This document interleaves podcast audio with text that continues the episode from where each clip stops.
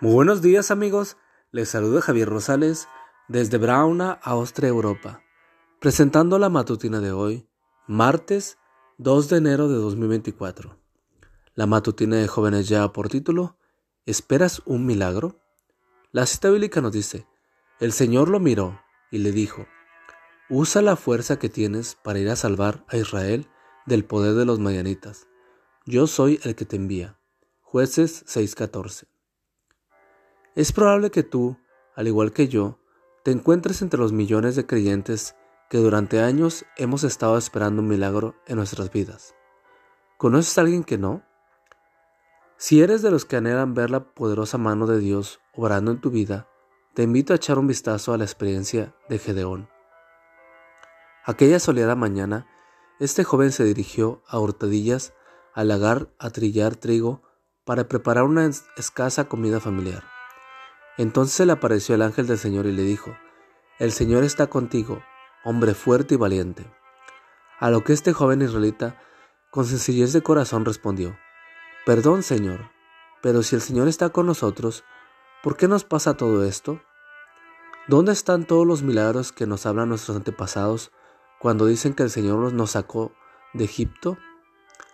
El Señor nos ha abandonado y nos ha entregado al poder de los madianitas.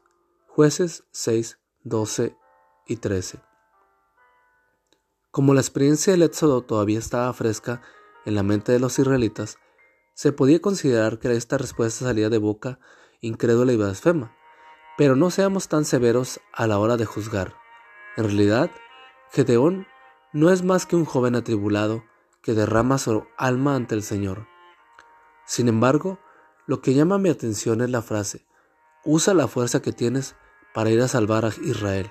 Versículo 14.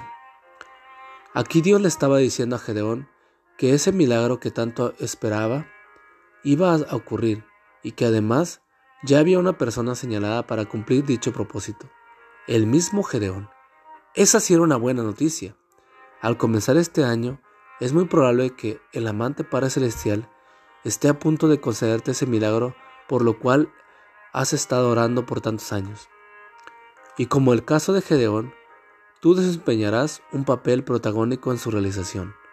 Aunque el poder no esté en ti o en tu interior, como algunos piensas, tienes a un Dios poderoso que está dispuesto a usarte para glorificar su nombre, como lo hizo con Gedeón. ¿Estás dispuesto? Amigo y amiga, recuerda que Cristo viene pronto y debemos de prepararnos y debemos ayudar a otros también para que se preparen porque recuerda que el cielo no será el mismo si tú no estás allí. Nos escuchamos hasta mañana. Hasta pronto.